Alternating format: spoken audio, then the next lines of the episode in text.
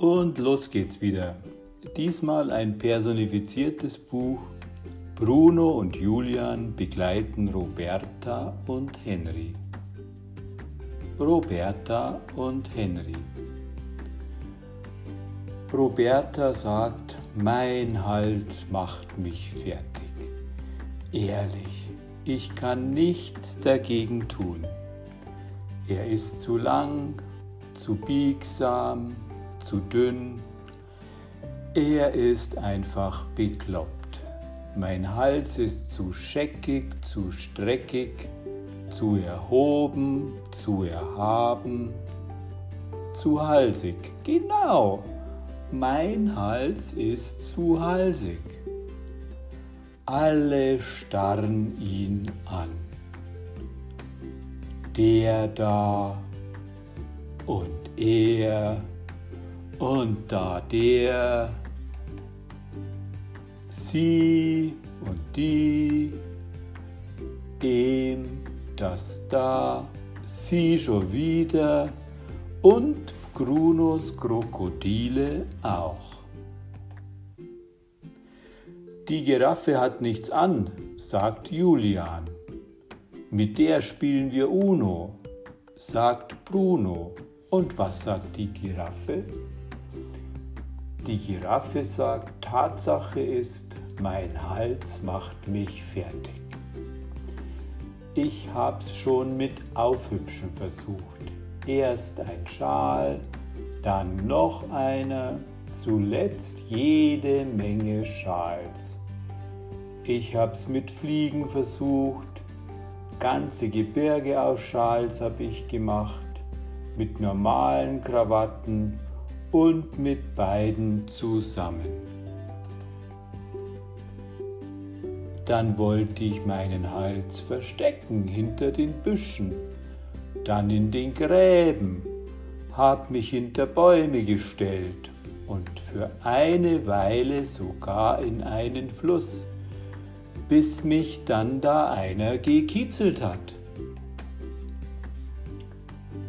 Andere Tiere haben Hälse, die einfach funktionieren. Guckt euch zum Beispiel den Hals dieses Zebras an. Streifen sehen ja immer toll aus, irgendwie klassisch. Sagt das Zebra, hey, was glotzt du so? Oder schaut hier, der Hals dieses Elefanten, kräftig, mächtig und dabei doch anmutig. Was quatschst du da? sagt der Elefant. Unser Rüssel ist nicht so lang, sagen die anderen beiden Elefanten. Nicht zuletzt jener Löwe mit seinem prachtvollen, von stolzes Mähne umflorten Hals. Welch ein Anblick, o dichterische Eingebung! Warum kann ich nicht so einen Hals haben? Denkt sich der Löwe, brüllt der immer so laut? Meine Mama meinte immer, sagt die Giraffe, ich sollte stolz auf meinen Hals sein. Sie sagte, andere Tiere würden sonst was für so einen Hals geben. Klar, sicher doch. Nimm's mir nicht übel, Mama, aber keiner will so einen Hals. So einen Hals kann nur eine Mutter lieben. Am liebsten würde ich mich bis zum Sonnenaufgang verstecken. Himmelhilfe! Guten Abend, sagt die Schildkröte, unser Henry.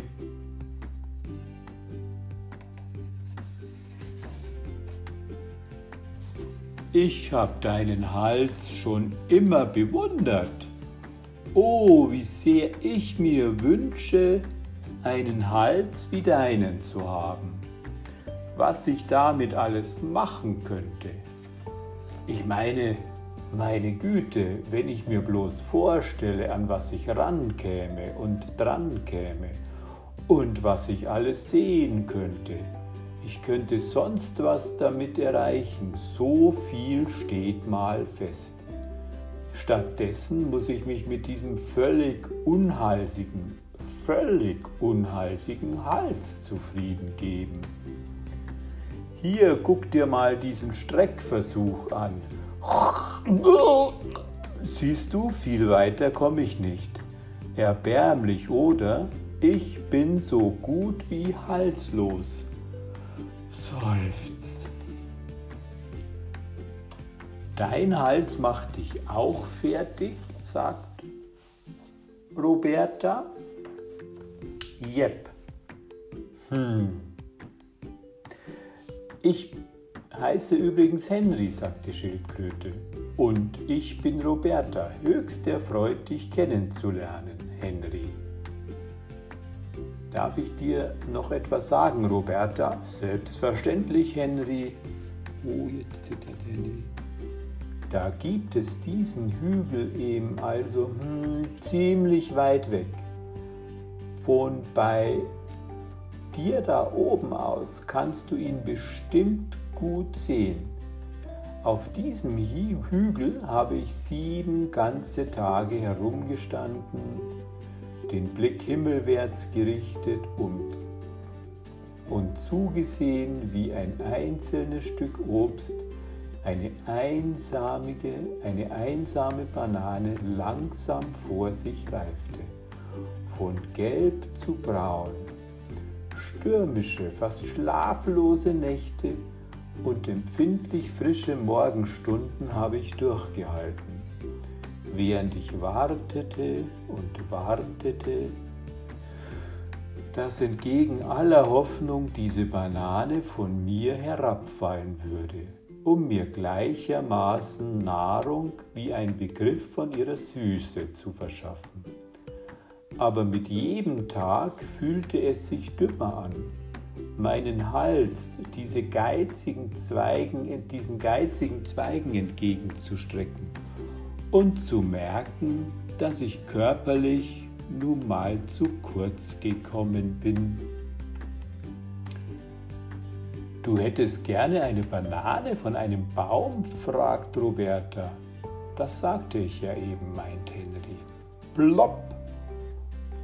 Bitte sehr.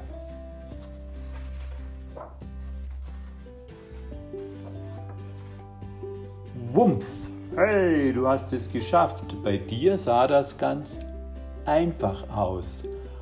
Aber wenn eine Banane fliegt, Vorsicht Julian, die Giraffe schmeißt Bananen. Okay, Bruno, ich setz den Eimer auf. Nichts passiert.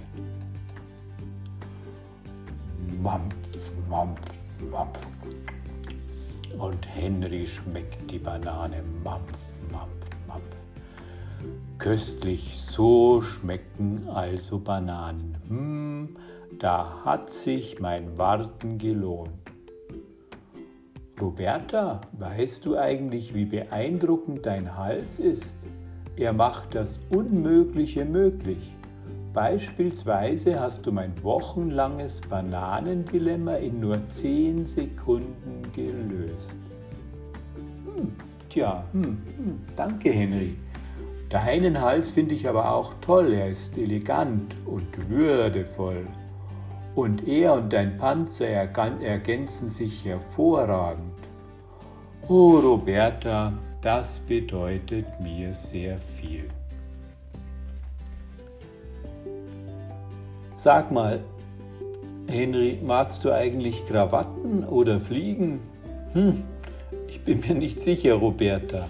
Da habe ich wenig Erfahrung bei meinem Hals. Du siehst wundervoll aus, Henry. Du aber auch, Roberta, mit Fliege. Und Bruno erst flott. Oder Julian, pfiffig. Ich finde unsere Hälse toll, Roberta. Danke, Henry, das finde ich aus. Ja, ausnahmsweise finde ich das auch. Und wie weit wir schauen, fast bis nach Plauen, das glaubt uns keiner. Doch, doch einer, nein zwei, Bruno und Julian sind mit dabei.